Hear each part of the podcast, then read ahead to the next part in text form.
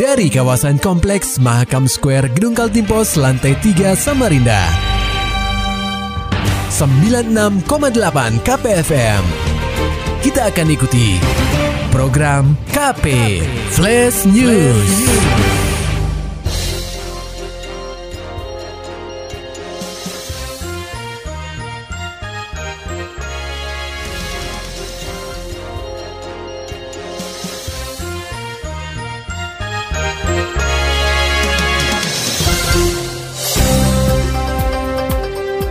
KP, Wakil Gubernur Provinsi Kaltim Hadi Mulyadi mensyukuri bahwa proses tahapan pemilu di Provinsi Kaltim bisa berlangsung aman dan damai. Hadi menuturkan, memang tensi di pusat berbeda dengan di Kaltim. Kaltim sudah damai dan menyelesaikan proses penghitungan sampai tingkat provinsi. Sebagai masyarakat yang menjunjung tinggi demokrasi, seluruh elemen masyarakat harus bisa menerima hasil ini dengan lapang dada. Terkait adanya isu people power saat pelaksanaan pleno KPU RI pada 22 Mei 2019, Hadi mengatakan pihaknya tentu tidak ingin mencampuri urusan tersebut. Hadi menjelaskan jika ada masyarakat yang tidak puas dengan hasil pemilu, itu merupakan hak asasi mereka dalam menyampaikan aspirasinya. Namun harus melalui mekanisme yang tepat dan sesuai dengan aturan yang berlaku. Lain di pusat, lain di Kaltim. Kaltim sudah damai, sudah menyelesaikan proses penghitungan pada tingkat provinsi. Dan sebagai negara yang berdemokrasi, kita harus menerima hasil pleno itu dengan lapang dada. Siapapun yang terpilih, harapan kita semua membangun Kalimantan Timur, membangun Indonesia. Untuk tanggal 22, itu pleno pusat, kita tidak mencampuri urusan pusat. Kalau ada masyarakat yang tidak puas, itu hak asasi mereka untuk menyampaikan aspirasinya kepada sesuai dengan artinya sesuai dengan aturan dan proses yang harus dilalui. Lebih lanjut, Hadi meminta kepada masyarakat agar bisa menerima hasil pemilu dengan lapang dada. Hadi mengharapkan siapapun yang terpilih tidak masalah, asalkan mereka bisa menyelaraskan visi untuk membangun Indonesia, khususnya bagi kemajuan Kaltim. Berita selanjutnya, Dinas Perhubungan atau Dishub Provinsi Kaltim bersama dengan pengelola Bandara APT Pranoto Samarinda tengah mempersiapkan Precision Approach Path Indicator atau PAPI untuk membantu maskapai dalam melakukan pendaratan di Bandara Samarinda.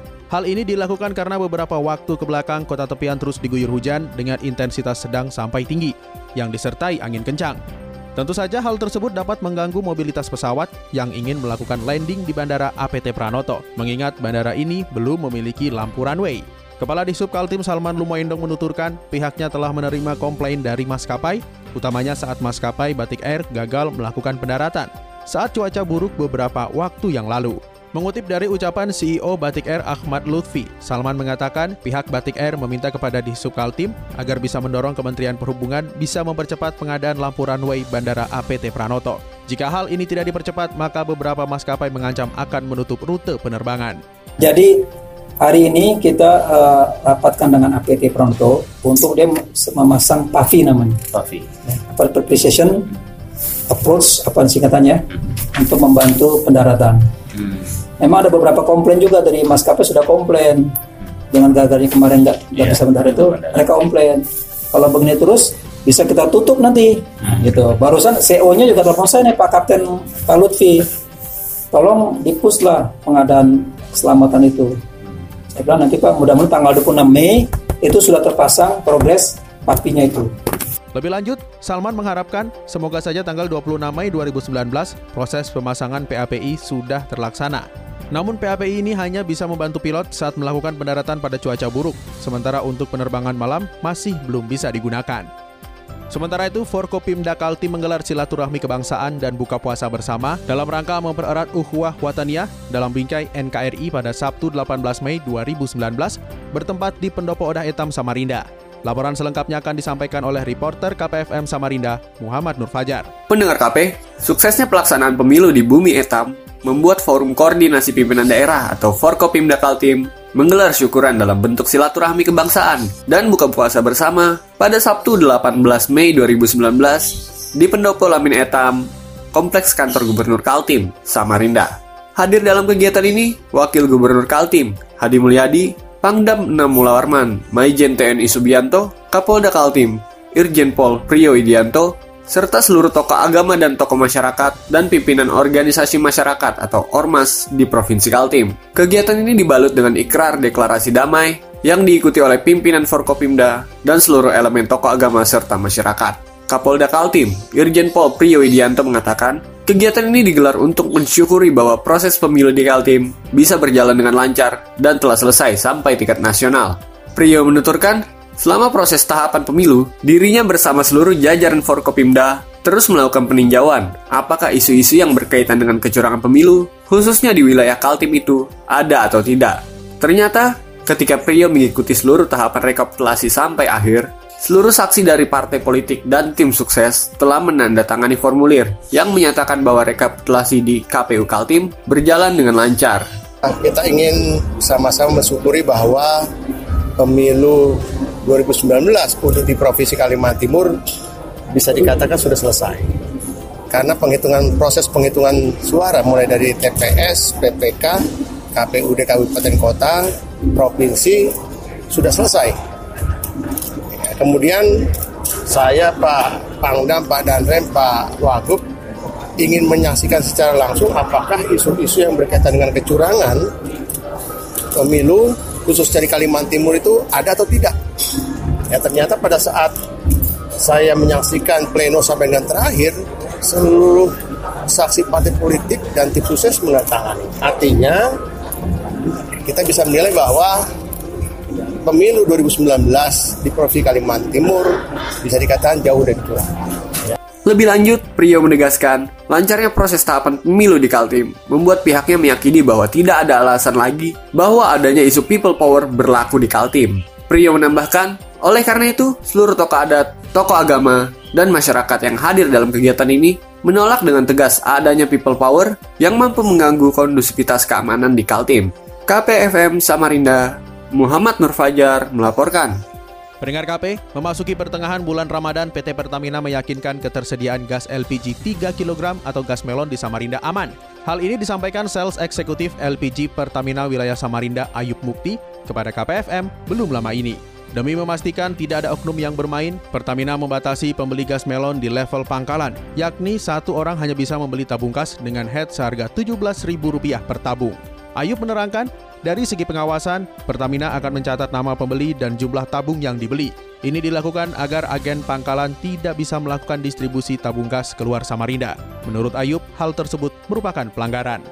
Tapi bisa saya sampaikan, kalau misalkan LPG itu kan disalurkan reinstasi sifatnya. Jadi untuk Samarinda, dia disalurkan untuk Samarinda. Tentunya kalau misalkan emang itu dibawa ke luar Samarinda, maka itu suatu pelanggaran. Kalau misalkan memang itu ketahuan, apa itu terbukti bahwa itu dilakukan oleh agen, maka agen tersebut kita sanksi. Ayub juga berharap masyarakat bisa langsung membeli gas LPG 3 kg di pangkalan resmi yang berciri memiliki nama papan, pangkalan, dan terpampang jumlah ketersediaan stok. Beralih ke dunia olahraga, Koni Samarinda lantik anggota kepengurusan baru periode 2019-2022. Berita selengkapnya disampaikan reporter KPFM Samarinda, Maulani Alamin. Pendengar KP, Koni Samarinda melantik anggota kepengurusan baru periode 2019 hingga 2022 pada Minggu 19 Mei 2019 di Hotel Selika Mulia, Jalan Bayangkara, Samarinda. Sebanyak 178 pengurus siap membaktikan diri terhadap kemajuan olahraga di kota tepian. Secara simbolis, Wakil Ketua 3 Koni Kaltim Muslimin melantik Aspianur Poseng sebagai Ketua Koni Samarinda setelah sebelumnya terpilih secara aklamasi pada Musyawarah Olahraga Kota Luar Biasa atau Musyorkotlub yang digelar di Rumah Jabatan Wali Kota, Jalan Es Parman, Selasa 23 April 2019. Kepada KPFM usai pelantikan, Poseng mengatakan pengurus yang baru ini diharapkan dapat saling bersinergi dalam meningkatkan prestasi atlet kota Samarinda. Poseng juga menyebut dia akan melakukan reshuffle atau pergantian kepada anggota yang dalam kurun waktu 6 bulan tidak aktif, sehingga roda organisasi akan langsung bergerak dengan menyusun program kerja ke depan, mengingat PON tahun 2020 di Papua tinggal menghitung bulan. Surat anggaran sudah ada nilai? Kemarin saya juga madap, kita tidak berani juga harus mematok dengan angka yang angka lah, paling tidak untuk bisa jalan dulu lah tahun ini gitu. Kita melihat kondisi keuangan Pemkot juga. Kemudian kemarin juga kan Pak Jaang juga ada bicara yang dipikirkan adalah bonus untuk kemarin. Jadi ya kita asal jalan aja lah dulu Koni lah. kita minta bantuan kepada pihak mereka lah. Lebih jauh, Poseng melanjutkan, Koni Samarinda juga telah mengagendakan rapat pleno usai Idul Fitri. Salah satu yang dibahas adalah anggaran pembinaan cabang olahraga. KPFM Samarinda, Maulani Alamin melaporkan. Masih dari dunia olahraga, pendengar KP, klub raksasa asal kota Samarinda, Borneo FC dipastikan akan menjamu klub Jawa Timur Arema FC di Gor Segiri Samarinda, Jalan Kesuma Bangsa, Rabu 22 Mei 2019. Pertandingan tersebut merupakan lanjutan pekan kedua Liga 1 musim 2019. Hanya saja pertandingan tersebut dikabarkan sempat mengalami penundaan, mengingat di tanggal yang sama Komisi Pemilihan Umum atau KPU Republik Indonesia mengumumkan pemenang pemilu serentak 2019 untuk Presiden dan Wakil Presiden.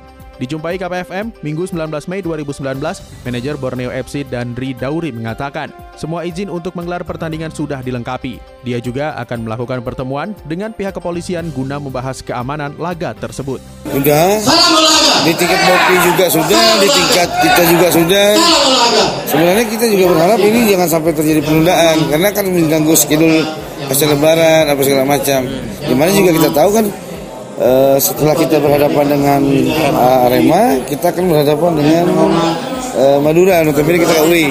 Lebih jauh, Danri melanjutkan pertandingan kontra Arema FC tidak ditunda. Jika itu terjadi, hal tersebut akan berimbas pada agenda sebelum Lebaran. Karena Borneo FC masih menyisakan satu pertandingan melawan Madura pada Kamis 28 Mei 2019 di Madura, Jawa Timur. Maulani Alamin, Muhammad Nur Fajar, KPFM Samarinda. Demikian tadi telah kita simak rangkaian berita-berita yang terangkum dalam program KP Flash News. Persembahan dari 96,8 KPFM. Terima kasih dan sampai jumpa.